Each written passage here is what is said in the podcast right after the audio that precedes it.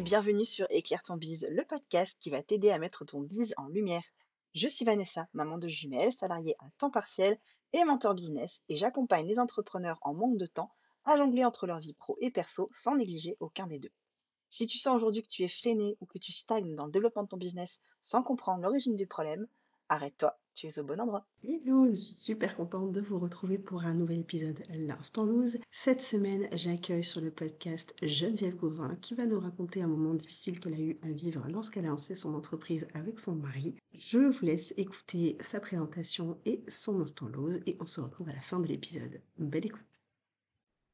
Hello Jen et bienvenue sur Éclaire ton slash L'Instant Loose. J'espère que tu vas bien, comment ça va? Ça va super bien, Vanessa. Merci beaucoup pour l'invitation.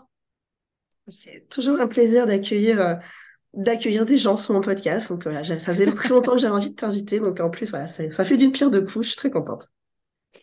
Merci beaucoup. Euh, donc tu es là un petit peu pour nous parler de l'instant loose depuis que tu as vécu dans ton activité, euh, ce que tu as envie de nous partager? Est-ce que tu peux nous raconter un petit peu déjà, te présenter pour les gens qui te connaisseraient, qui te connaîtraient pas? Oui, ben, je suis animatrice du podcast Les vraies affaires et euh, à partir du 10 janvier, à partir depuis, je ne sais pas exactement à quel moment l'épisode va sortir, mais euh, du nouveau podcast Effronté aussi. Et je suis l'organisatrice du euh, Bundle Catching, qui est un, événement annuel que j'organise depuis maintenant quatre ans. Donc là, je suis très excitée que ça sorte bientôt. fait que j'essaie de, de me décrire de cette façon-là maintenant, spécifiquement avec les choses que je fais, considérant que j'ai laissé un petit peu derrière mon titre de formatrice en, 2022. Fait que c'est ça, c'est ça ma, nouvelle, ma nouvelle ligne, finalement, ma nouvelle ligne éditoriale. Podcatrice, organisatrice, moi je trouve ça très bien. Ben voilà, je, je, me vois comme un petit peu comme une star de la télé. tu sais, avec genre deux, trois titres, là, un, après l'autre. non, non, mais c'est très bien pour te présenter. Euh, donc du coup, alors bon, pour ceux, je suppose que les, auditeurs ont compris, donc tu es canadienne, aujourd'hui tu es en voyage, tu es en Thaïlande, tu as décidé de faire le tour du monde ou quasiment en 2022. Ben 2022-2023 exactement, c'est pas la première fois que je que je voyage, en fait, euh, même que je me, si je peux rajouter un autre titre aux autres que j'ai déjà euh, mentionnés, j'ajouterais probablement digital nomade ou nomade digital, considérant que je suis quelqu'un qui voyage énormément. Euh, dans les dernières années, on parle. J'ai commencé à voyager à peu près en 2015, plus au temps plein. et puis, j'ai eu la piqûre de juste prendre mon entreprise, fermer mon ordinateur, le mettre dans une valise et de me déplacer un petit peu n'importe où sur la planète pour travailler, pour vivre aussi. Euh, donc, Digital Nomad, effectivement. Et puis, bon, ben, cette année, 2022-2023, c'est la dernière année que je peux me permettre de le faire avec mon fils avant qu'il rentre à l'école. Donc, on, on s'est dit, c'est le bon moment, on y va, considérant en plus que ça faisait un bon deux ans qu'on était pas mal sur place. Donc, c'est reparti, effectivement, jusqu'au 27 juin 2023. On va être sur la route. Et puis, euh, là, j'ai encore des destinations mystères. Je ne sais pas exactement c'est où. On ne sait pas. On, se laisse un petit peu mener par les saisons, par ce qui nous tente. Mais oui, c'est une année euh, beaucoup de, avec beaucoup de déplacements, mais beaucoup de souvenirs qu'on accumule avant de se lancer dans une, un nouveau rythme de vie, disons. L'année où tu profites, c'est bien. Exact. ok. Euh, donc, du coup, est-ce que tu veux nous raconter un petit peu un moment business que tu as vécu ou depuis que tu t'es lancé, où tu t'es dit oh my god, comment je vais m'en sortir? Et du coup, nous donner un petit peu le contexte, comment c'est arrivé, quand, etc. Oui, ben, je suis entrepreneur depuis, je pense qu'en francophonie depuis 2018, mais euh, avant, mon parcours a, commencé beaucoup plus loin. Puis euh, j'aime croire que les entrepreneurs, c'est un petit peu comme les chiens où on, vieillit plus vite. comme une année, c'est un peu comme sept ans. Donc, j'ai commencé officiellement en entrepreneuriat en 2013. C'est pour ça que je dis que j'étais un petit peu dinosaure du web. Euh, euh, non officiellement, un petit peu plus avant ça, plus 2012. Mais bref, ça fait un, bon moment que je suis sur Internet et qu'on utilise, moi et mon mari. J'ai été pendant des années, jusqu'à 2022, en fait, partenaire d'affaires avec mon mari. Et puis, on a commencé ensemble un projet. C'était lui l'expert, c'était lui le formateur, c'était lui le visage de l'entreprise. Et dans mon cas, j'étais plus behind the scenes. J'étais la personne qui va s'occuper plus du marketing, du branding, qui va s'occuper de la gestion de projet, ce truc-là. J'étais aussi la personne qui essayait de, partir des nouveaux projets qu'on pouvait faire ensemble. Euh, Donc, j'essaie de ramener, euh, de me ramener en fait à l'avant de la business parce que je suis quelqu'un de scène. J'ai toujours fait de la danse, j'ai toujours fait, euh, j'ai fait des compétitions de danse justement, j'ai fait du théâtre quand j'étais plus jeune. J'aime beaucoup cet environnement. Donc, pendant les premières années où j'étais behind the scenes, j'étais pas tout à fait dans mon élément. J'étais en train de me former, disons. J'étais en train de me former comme, comme entrepreneur et je l'ai fait dans ce format-là. Et puis, euh, quand on a commencé avec mon, on va dire mon chum, en bon québécois, mon copain, euh, on, a eu une, appelons-la de la chance, où on a fait des connexions avec euh, des entrepreneurs qui avaient des énormes audiences. On a utilisé l'affiliation pour vendre finalement son, produit, qui était un e-book à l'époque ou une collection de e-books sur, euh, de, santé, des sujets de santé alternative. Mon, mon chum étant plus dans la catégorie journaliste d'investigation. Fait qu'on a vraiment deux sujets bien différents, mais tout ça pour dire que le modèle d'affaires était très similaire, où on vend des produits d'information avec l'affiliation, puis éventuellement des formations, et ainsi de suite. On a eu de la chance parce que justement, on a, été capable de faire des connexions avec des gens justement qui avaient des grosses audiences, qui ont été capables de pousser le produit. Et rapidement, on a commencé à faire beaucoup d'argent. On parle de, en première année en affaires, quelque chose comme 500 000 dans la première année. Mais comme on était des bébés entrepreneurs, ben, on ne savait pas trop comment gérer cet argent-là. Puis je pense que c'est un des, côtés cachés finalement d'avoir trop c'est que tu n'as pas encore passé les étapes où tu te fais les dents un petit peu sur ben, faire, commencer par faire 1000 puis 10 000, puis 100, puis ainsi de suite, où tu es capable finalement de recevoir cet argent-là, autant mentalement que d'être capable de le dépenser de façon stratégique aussi. Et donc, à ce moment-là, évidemment, on ne savait pas comment dépenser toutes ces choses-là tout cet argent-là qui nous tombait dessus, on avait l'impression qu'on était extrêmement riche. Et euh, ben, évidemment, on, s'attend à la suite où on a commencé à se payer des, beaucoup plus gros salaires que l'entreprise était capable de, euh, payer, de, finalement. On était deux propriétaires et on s'est dit qu'on était capable de se payer 100 000 par année chaque. On parle d'une entreprise qui fait 500 000 à peu près. On parle de salaire de 200 000. C'est énorme. On avait aussi évidemment d'autres dépenses. Et donc, et puis là, ben, qui dit on fait de l'argent dit on veut montrer aussi qu'on fait de l'argent parce que c'était une autre époque où c'était donc bien important de montrer. Hum, donc, on commence aussi à euh, se payer des voyages, se payer des masterminds, bâtir une team, mais qui dit team dit ressources humaines qu'on doit payer. Donc, évidemment, le portrait commence à, à, se dessiner où ben, on crée énormément de dépenses, on crée des dettes aussi parce qu'on ne savait pas comment gérer tout ce qui est impôts, tout ce qui est euh, euh, tout ce qu'on doit mettre de côté finalement, autant au niveau personnel qu'autant au niveau que, business. Puis ben, il est arrivé qu'est-ce qui est arrivé ou à peu près autour de la première année financière, donc en 2014. Ah oui, sans mentionner qu'on a décidé qu'on allait se marier, que le mariage allait coûter cher parce que, même raison, qu'on allait acheter un condo parce que maintenant on était en, guillemets riches.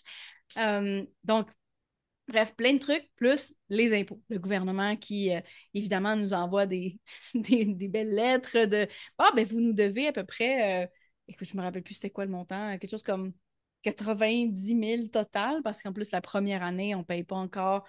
La première année au, Québec, en fait, en général, on paye des accomptes provisionnels, donc basés sur les années précédentes, on paye des montants au fur et à mesure de l'année. Bon. Mais la première année, vu qu'il n'y a pas d'année précédente, on ne paye rien encore. On s'ajuste à la fin de l'année. Et à la fin de l'année, ben, on doit payer l'année précédente et on doit commencer à payer pour l'année suivante. Donc, on était quelque chose comme à 90 000 négatifs euh, de dette. Évidemment, cet argent-là, on ne l'avait pas. On avait même sorti de l'argent de l'entreprise pour commencer à essayer de, payer le, le, le, down payment, le, le, montant qu'on doit donner pour, sur une maison, finalement, pour, euh, avant toute chose. Bon, je, je, pourquoi je ne sais plus c'est quoi ce mot-là. Bref, L'argent sortait partout. Partout, partout, partout, partout. Puis en plus de ça, ben mine de rien, après, euh, avoir acheté notre beau condo, après avoir commencé à vivre une espèce de vie euh, stable, mais pas nécessairement, comment dire, pas nécessairement excitante. L'espèce de vie que les gens pensent qu'on doit avoir, l'espèce de vie où on a le, le, beau condo avec la vue, où euh, on a la voiture, où on voyage, où on des voyages d'affaires euh, qui ne sont pas nécessairement, euh, je sais pas, c'est des, des, expériences qui sont formatées, qui sont, tu sais, à peu près tout le monde les a. On s'est rendu compte que non seulement on avait des gigodettes, à cause qu'on n'avait pas su comment gérer quoi que ce soit de l'entrepreneuriat parce qu'on avait voulu être vraiment gros dans le paraître, mais en plus, c'était même pas une vie qu'on voulait. je me rappelle spécifiquement après, euh, après quelques mois dans notre, beau condo, euh, mettons à peu près six, quelque chose comme ça. Je me rappelle être tellement dans une espèce d'environnement. C'est tout le temps la même chose. Je suis quelqu'un qui a besoin de beaucoup de changements. Puis je travaillais du sofa. Je travaillais du sofa dans le salon. Puis c'était tellement tout le temps la même journée que je vivais que je me rappelle spécifiquement un moment donné m'être levée du sofa. Je m'en allais dans la cuisine, disons. Je me retourne et je voyais le sofa qui commençait à avoir la trace de mes fesses, comme qui commençait à creuser à un certain endroit. Puis je me rappelle spécifiquement de ce moment-là comme un espèce de point tournant où c'était comme, OK, là, là, la vie va pas. la vie va pas, il faut qu'on fasse des changements. C'est pas, c'est pas ça dont j'ai besoin. J'ai bâti quelque chose que, un, qui est un petit peu hors de contrôle, et qui est non seulement hors de contrôle au niveau business, mais aussi au niveau hors de contrôle au niveau de la vie. Euh, fait que ça faisait, ça faisait beaucoup d'émotions en même temps d'essayer de, réaliser que ce qu'on ce qu'on avait bâti avait absolument aucun sens avec ce qu'on voulait. À partir, de, là, on a commencé à réaliser qu'il fallait juste qu'on change tout, qu'on change nos propres comportements, qu'on apprenne plein de nouvelles choses et qu'on laisse derrière des anciennes croyances, des anciennes visions qu'on avait pour nous-mêmes. Donc, le condo, après, euh, neuf mois, euh, on a décidé de le vendre. qu'on avait, ça avait tellement été difficile de l'avoir en plus, considérant qu'on on était des bébés entrepreneurs, les banques ne nous faisaient pas trop confiance, mais comme non, non, non, on vous jure qu'on a de l'argent, même si, et là là, il n'aurait jamais dû nous prêter quoi que ce soit, tant qu'à moi. Euh, donc, on a vendu le condo, on a vendu les meubles, on a vendu les. Euh, on, a vendu tout, on a vendu tout ce qui était de trop on a essayé de laisser derrière finalement la vie qu'on pensait qu'on voulait pour essayer de construire quelque chose qu'on voulait pour vrai. Puis on a commencé à voyager vraiment temps plein. Donc, on a, commencé par, si je ne me trompe pas, notre premier voyage en, en 2015, on, a on est passé par le Portugal. Ensuite, on s'est dirigé directement vers Bangkok. On est allé à Chiang Mai, la ville en Thaïlande où est-ce que je suis actuellement d'ailleurs. Euh, on, on, est allé à Amsterdam. Après ça, on avait un membre de notre équipe qui était encore là. On a commencé à voyager, puis on s'est rendu compte que c'est ça qu'on avait besoin pour nourrir, pour nous nourrir finalement. Nous nourrir comme nourrir notre banque de souvenirs, notre banque d'expériences, puis créer une vie finalement qui, qu'on était fiers de se rappeler, tu sais. Puis ben, il, restait tous les trucs de finance. Là. le condo, euh, honnêtement, ça a pris euh, deux ans et demi avant de le vendre. Ça a été super long. On l'a vendu à perte. Mais ça a été, ça a été tellement.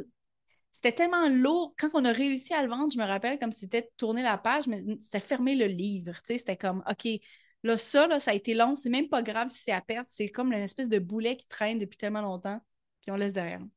Mais euh, pour en revenir à, 2015, suite où est-ce qu'on a commencé à changer vraiment notre vie, il a fallu qu'on remonte la, pente financière aussi, mine de rien, parce qu'on avait, on avait créé des dettes. On a dû apprendre à être des entrepreneurs, finalement, à la dure, parce que là, il fallait, on avait, je l'ai dit, on avait beaucoup de ressources humaines aussi on a dû faire du ménage, ça a été un petit peu, euh, ça, ça, ça, a brisé des cœurs aussi, mais on a dû aussi faire des, des plans long terme pour être capable de, serrer la ceinture aussi, pour être capable de vraiment remonter la pente, d'apprendre comment bien gérer les budgets.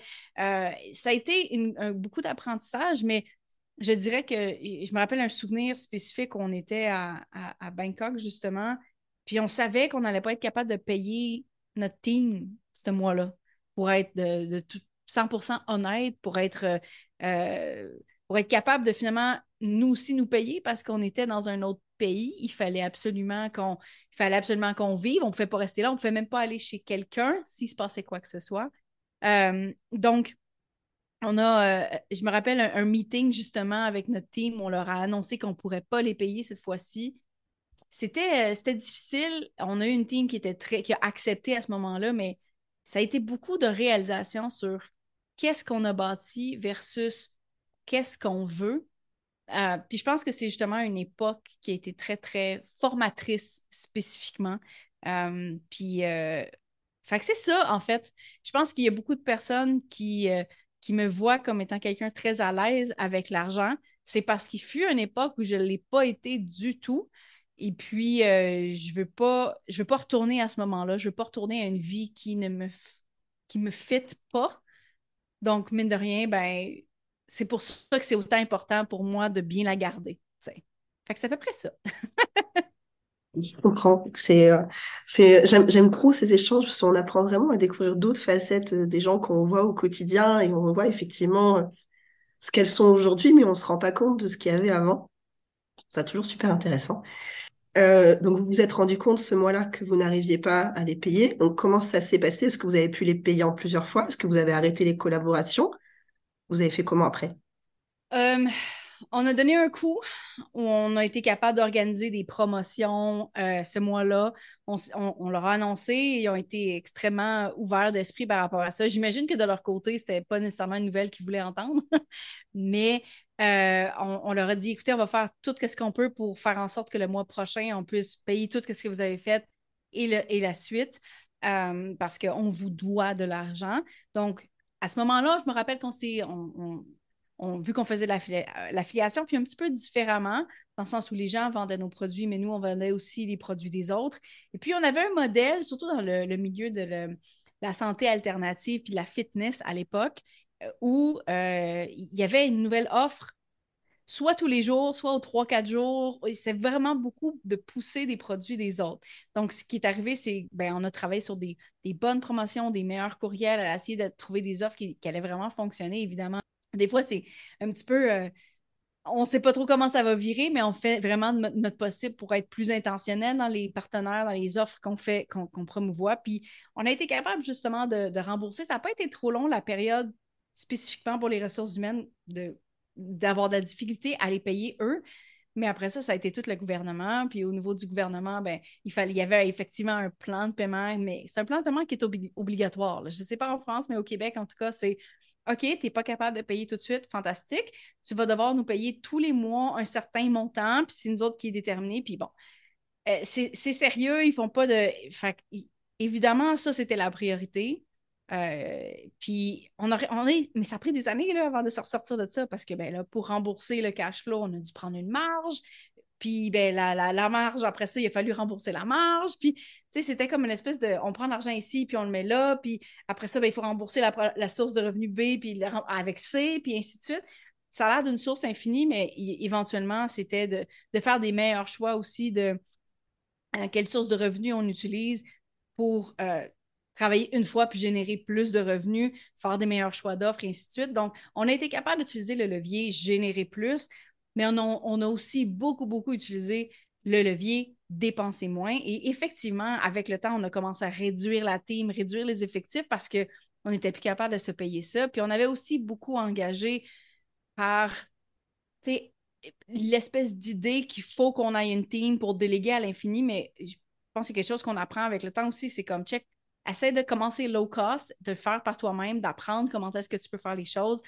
Et quand tu vois que c'est une source de revenus qui, est non seulement stable, ben, ce n'est pas juste de revenus, mais qui génère un retour sur investissement qui est stable, là, tu peux commencer à le déléguer. Mais si, si tu délègues quelque chose qui n'a pas de retour pour ton entreprise, que ce soit financier, mais que ça peut être d'autres choses aussi, il n'y a pas de retour, mais tu le dépenses juste parce que les autres le font, comme par exemple la gestion de médias sociaux. Je, probablement que tous les gestionnaires de médias sociaux, même pas en ce moment, mais je veux dire, c'est pas nécessairement quelque chose qui est nécessaire quand on commence. Surtout que on veut garder le contact avec, euh, son audience, on va être capable de leur parler directement, avoir vraiment du feedback. De déléguer trop tôt, pour moi, cette partie-là, c'est perdre cette connexion-là avec son audience aussi. Puis je pense que ça peut faire en sorte d'aller dans des directions qui ne sont pas nécessairement ce que l'audience, la communauté veut. Euh, puis il y a moyen de faire ça de façon tellement plus simple et de couper dans les frais. Donc, d'essayer toujours de faire le plus low cost possible, pour moi, c'est devenu une priorité aussi, justement, à cause de toute cette histoire-là où il y a eu trop de dépenses. Il y a eu trop de dépenses, pas assez de revenus. Donc, on a juste changé toutes les, tous les leviers de bord pour être capable de rendre ça rentable. Mais oui, il y a eu des tensions dans l'équipe au moment où, on, a dû leur annoncer Hey, ça, ça ne fonctionne pas, je suis désolée, il va falloir qu'on coupe. Il y a des gens qui s'attendaient à des, des partenariats plus long terme, mais pour nous, c'était une question de survie de l'entreprise. Puis à la limite, survie de nous aussi, parce que quand on est dans un autre pays, à l'autre bout du monde, il faut, absolument qu'on ait des revenus. On n'est pas chez nous, puis on ne peut pas aller chez papa, maman si on n'a pas de loyer. Il faut, qu'on habite quelque part. Euh, donc, on avait vraiment besoin d'être plus responsable par rapport à comment est-ce qu'on génère des revenus, où est-ce qu'on met notre temps, mais aussi comment est-ce qu'on les dépense. forcément. Et du coup, vous avez mis d'autres choses en place euh, depuis pour éviter que ça arrive à nouveau?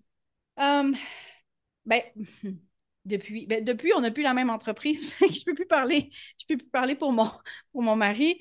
Mais um, pour, moi, c'est toute une question, comme je te disais, de, vraiment, euh, de vraiment attendre avant de déléguer. Les ressources humaines, c'est ce qui prend le plus de dépenses dans un budget.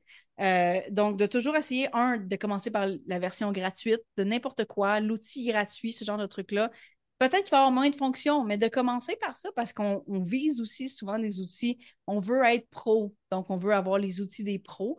Puis, je peux comprendre ça. La ligne est mince des fois entre, euh, l'espèce de, euh, de. Il faut comme agir comme on veut comme nos objectifs finalement, là. Euh, fake it until you make it. Euh, oui, mais comme au final, c'est ça, je pense que ça peut créer, ça peut créer beaucoup plus de problèmes si on n'a pas encore le mindset du pro. Le mindset du pro, c'est de bien garder son temps, c'est de bien garder, c'est de bien savoir gérer son argent aussi, euh, c'est de dire non à ce qui n'est pas essentiel aussi. Mais tout ça, ça s'acquérit avec le temps. donc, de, de, vraiment se laisser se laisser vivre la saison dans laquelle notre business est, puis de se dire, je suis à la bonne place au bon moment, euh, de respecter ça. Puis, est-ce que je n'ai pas la réponse à savoir quand est-ce qu'on commence à investir comme un pro, comme c'est dur à dire. Je pense que c'est vraiment quelque chose qui est très, qui est très personnel aussi, qui est du cas par cas, tout dépendant des entreprises. Mais euh, j'essaie toujours, toujours, toujours de commencer moi-même avec le moins de dépenses possible. Puis une fois que je sais comment faire les choses, une fois que j'ai des processus en place, là, je commence à, me dire, OK, là, je vais commencer à déléguer, puis là, je vais commencer à faire peut-être des plus grosses dépenses en faisant peut-être de la publicité, en utilisant des logiciels qui font le truc que j'étais en train de faire manuellement parce que je sais qu'est-ce que ça m'apporte. Donc, je pense que ça, c'est la première étape, vraiment, c'est de faire les choses soi-même. Même si ça va être long, même si on, voudrait que ça aille plus vite, mais tu sais, il y, a une il faut être patient en entrepreneuriat. Puis je pense qu'il y a beaucoup de monde qui ne le sont pas, qui veulent rusher à la prochaine étape. Euh, mais rusher à la prochaine étape, c'est souvent manquer des étapes cruciales justement pour bâtir le mindset nécessaire pour être rendu là. Donc, voilà. je suis d'accord. Ça fait des mois que je répète que les bases, souvent, de d'un business ne sont pas acquises et qu'on essaye d'aller trop vite et que du coup, il y a des choses qui sont bâclées et du coup, forcément, ça ne fonctionne pas parce que c'est pas stable en dessous. Donc, ouais. 100% Ça prend des bonnes fondations pour être capable de bâtir. Parce que sinon, justement, encore une fois, on ne sait pas comment gérer qu'est-ce qui s'en vient. On ne sait pas comment le recevoir. Puis j'ai commencé comme ça. J'ai commencé à l'envers. J'ai commencé avec des centaines de milliers de dollars dans mes poches, à pas être, puis de ne pas savoir comment bien les gérer, puis j'en ai perdu beaucoup plus au final. Donc, j'ai dû recommencer à zéro où j'en ai tellement dépensé qu'il n'en restait plus beaucoup et de rebâtir finalement vers une stabilité financière euh, brique, par, brique par brique. Tu aurais des conseils à donner à quelqu'un qui justement voudrait euh, apprendre à mieux gérer euh, ses finances? une des, un des concepts qui m'a vraiment, vraiment aidé personnellement, puis que je te dirais qu'à partir de ce moment-là, on a commencé à avoir une, courbe croissante au niveau de l'argent qui restait dans les comptes, c'est tout le, le, concept de Profit First de Mike McAllowitz c'est un livre, euh, je ne suis pas mal sûre qu'il est, traduit en français maintenant, mais euh, c'est un livre qui a pas mal tout changé ma, vision de la gestion financière, d'affaires, mais aussi personnelle. Et c'est très simple, honnêtement. C'est juste comment est-ce qu'on gère le cash flow d'argent qui reste, qui rentre, en fait. Donc, de, d'avoir différents comptes où l'argent rentre et où l'argent sort, euh, des comptes pour où est-ce que l'argent est gardé, surtout dépendamment d'à quel point on a des tendances à dépenser facilement ou non. Euh, mais aussi, après ça, c'est comment est-ce que l'argent est dispatché entre ces différents comptes-là.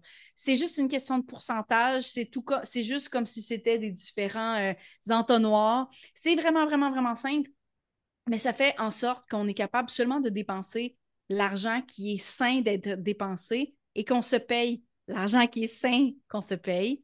Et en plus, qu'on fasse du profit sur chaque dollar qui entre dans l'entreprise. Euh, ce qui est un des problèmes que beaucoup d'entrepreneurs euh, souvent, quand on commence, on a le mindset que l'entrepreneur est le dernier à être payé, mais c'est lui qui travaille le plus tout le temps. Est-ce qu'on est là pour faire de l'esclavage? Non. On est là pour avoir une meilleure vie. On est là pour avoir plus de contrôle sur qu'est-ce qu'on fait. Et malheureusement, l'espèce de mindset actuel, c'est tout le temps l'entrepreneur en dernier, ce que je crois, je pense pas que c'est sain non plus. Euh, donc, tout simplement, le, concept, c'est qu'à chaque fois qu'il y a un dollar qui, mettons qu'on dit 100 pour que ça soit facile en pourcentage, à chaque fois qu'il y a 100 dollars qui rentrent dans l'entreprise, il y a, un, certain montant qui s'en va en profit, il y a un certain montant qui s'en va en salaire, un certain montant qui s'en va dans les impôts, et le reste s'en va dans les dépenses. On ne peut pas dépenser qu'est-ce qui n'est pas dans le compte de dépenses. Ce qui fait en sorte qu'on sait qu'est-ce qui est le, montant sain pour notre entreprise, on sait qu'on est capable de se payer, de payer les impôts et qu'on on fait en plus du profit. Par définition, ça fait en sorte que les entreprises sont profitables. Euh, ces pourcentages-là sont euh, pris d'une moyenne des entreprises qui font les meilleurs profits à travers le monde, quelque chose comme genre les Inc. 500 de ce monde. Et euh, il y a différents il y a différents ranges. Donc, on parle de 0 à 250 000, 250 000 à 500, 500 à 1 million, et ainsi de suite. le livre est extrêmement simple à lire. le système est extrêmement simple à implanter s'il y a bien quelque chose que je recommande à tout le monde pour être bien capable de gérer l'argent qui rentre, de se payer seulement qu'est-ce qui est sain et de dépenser seulement qu'est-ce qui est sain, c'est sincèrement d'avoir ce système-là en place dans son entreprise. Euh, bah, franchement, super. Merci beaucoup, Geneviève, du coup, pour toutes les infos que tu nous as données. C'était super riche, j'ai adoré. Je retiens le livre Profit First. Je vais mm-hmm. l'ajouter à ma to-read list.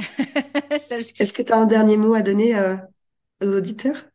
Ben, euh, c'est ça, on a parlé beaucoup d'argent, mais finalement, il y, a, un des thèmes qui est important pour moi dans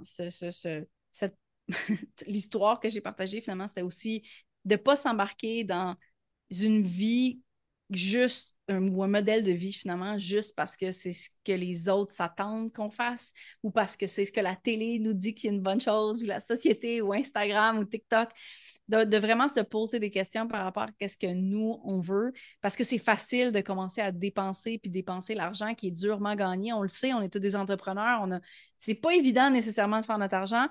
Euh, puis une fois qu'il arrive dans nos poches, de le dépenser aux bons endroits, mais des endroits qui comptent vraiment pour nous, c'est important de se poser les bonnes questions puis de se dire est-ce que en ce moment, ma vie, où est-ce que je suis, avec qui est-ce que je suis, est-ce que c'est ça que je veux vraiment à long terme? Puis la réponse peut varier selon les années, honnêtement.